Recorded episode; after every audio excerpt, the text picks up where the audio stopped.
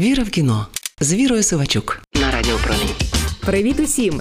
Це я, не суворий, але прискіпливий кінокритик Віра Сивачук. Як часто ви закипаєте від дрібниць? Невчасно сів телефон. Остання маршрутка прогнала без зупинки. Чи хтось підрізав на дорозі? Ну як таке стерпіти? І хоча війна щодня доводить, що всі ці тривоги нічого не варті, ми все одно нервуємо, лютуємо, втрачаємо контроль над собою. Як герої серіалу, який вийшов на одному зі стрімінгів. Сварка, чорна комедія про те, як двоє людей злітають з котушок із-за дрібниці і перетворюють життя своє й не тільки на справжній хаос. Цікаво, що критикам шоу сподобалося навіть більше ніж глядачам, але його терапевтичний ефект оцінили всі. Отож, драма комедія Сварка, оригінальна назва Біф, Netflix студія A24, США 2023 рік. Віра в кіно з Вірою Сивачук. Хоча українське слово сварка не передає всієї глибини абсурду, в якому опиняються герої через дурницю. Старий пікап заледве не в'їхав у дорогий кросовер на виїзді з парковки. Ну подумаєш, хтось когось затиснув, інший посигналив і показав недвозначний жест у відповідь. І закрутилося. Водій пікапа хоче провчити водія кросовера, але той, а точніше та, виявляється спритнішою і зухвалішою за кермом. Перший раунд програно з рахунком 1-0. Дені, різнороб, якому не щастить з роботою і грошима, їде додому з однією думкою поквитатися. Хоч як дивно, того ж бажає і Емі, бізнесвумен на джипі, в житті якої, здається, є все.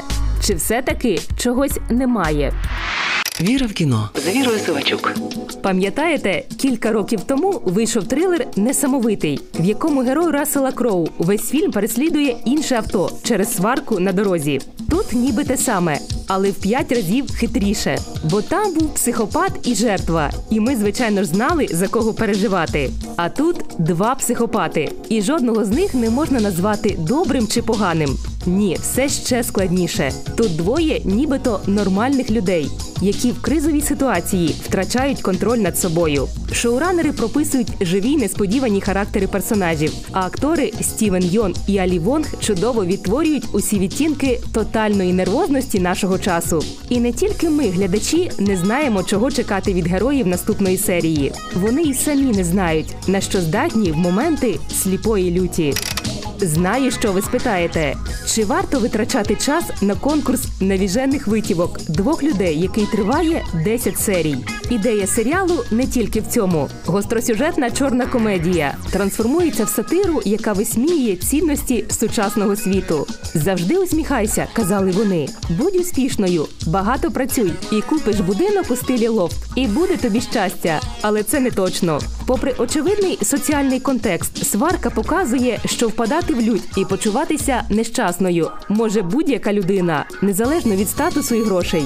Героїня, яка півжиття заробляла на розкішний будинок, в останній серії зізнається, що ніде не почувається вдома. І саме це зачіпає найбільше. Що серіал, який починається як комедія про дурнів на дорозі, перетворюється на драму про сучасний світ, який змушує нас роками з усмішкою накопичувати негатив, щоб однієї миті вибухнути через дрібницю. Це була я, не суворий, але прискіпливий кінокритик Віра Сивачук. Почуємося. Віра в кіно з Вірою Сивачук на Радіо Промінь.